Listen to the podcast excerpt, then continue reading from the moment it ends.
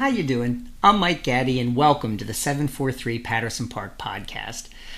Yesterday was supposed to be the grand unveiling of a brand new street mural uh, on a house um, on Collington Avenue between Baltimore and Lombard, uh, about a block and a half from Patterson Park. Unfortunately, that grand unveiling didn't quite happen because there was a huge cherry picker in the alley um, that the artist had used to create the mural, and they're waiting for it to be moved before they could do the unveiling. Um, Grant McGuire, the owner of the house and the guy who arranged to have the mural painted, was really afraid that kids would get hurt playing on the playing on the cherry picker or that I would get hurt playing on the cherry picker, which I probably would have. Uh, so anyway, bottom line is that the um, that the new unveiling will be next Friday uh, at the mural, Baltimore and Lombard on on uh, Collington Avenue. Um, and uh, Grant uh, McGuire invites you to uh, to attend. Meanwhile, here's my conversation with Grant about the mural, about what it depicts, and even about how it was funded. Uh, so I hope you enjoy.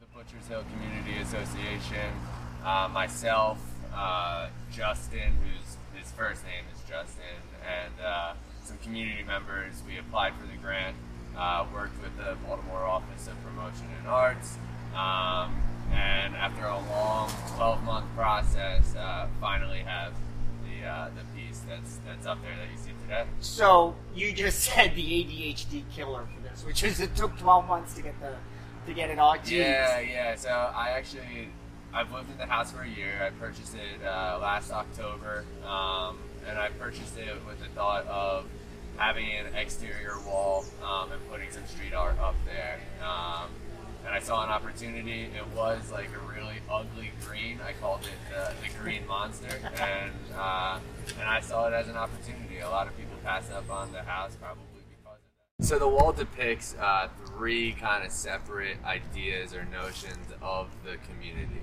Uh, one across the top, you'll see uh, cafe lights, and so uh, Butcher's Hill was kind of the starter of the lights on the street movement. Um, it's a program through the Butchers Hill Community Association that uh, puts cafe lights over the sidewalks and over the alleyways to make a brighter, safer, more aesthetically pleasing neighborhood.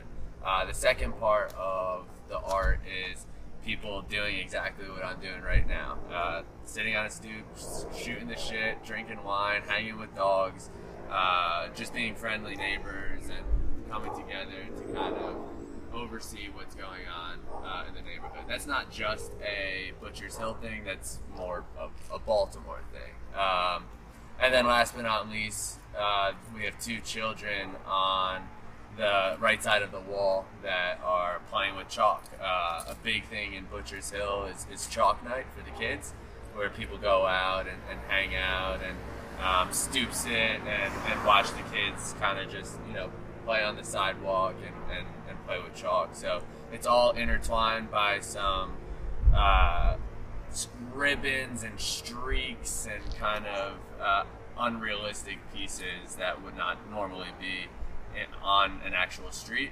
Uh, but we kind of wanted that to intertwine everything. Uh, the name of the piece, technically through the grant, is called Butcher's Hill Stoop Dream.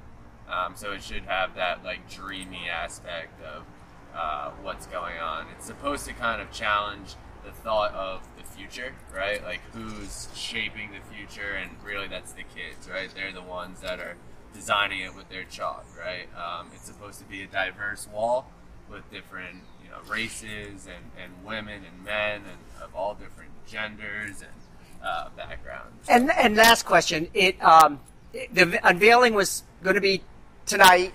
It was pushed from another night. And do you know when the grand unveiling will now? Yeah, yeah. So, so there's the lift is still here, which is why we uh, we we couldn't have it tonight, just for safety reasons and kids climbing up on the lift. We didn't want that happening, but uh, it's still scheduled for next Friday. Um, October 30th. Cool. Okay. Or Michael climbing up on the lift. Yeah. Uh, thanks so much for talking to me. Hopefully, people will come by see the great, uh, great mural. Thanks for moving to the neighborhood. Yeah, appreciate it. Come by anytime. This is not my wall. This is the community's wall. I want everybody to enjoy it and hopefully bring some light to uh, to this part of the city. Awesome. Thank you. Thank you.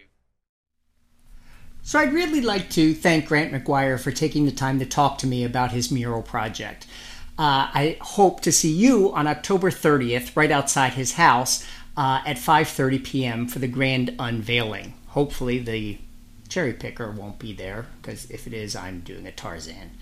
Uh, on the next podcast, I'm going to have Kate on. Kate is an artist who has pioneered the Black Lives Matter window murals that you see throughout the neighborhood. Uh, to date, her organization has painted more than 100 Black Lives, Mat- Black Lives Matter windows murals, and we're going to talk to her. Uh, hopefully, that podcast will roll out later this week. Thank you so much for listening.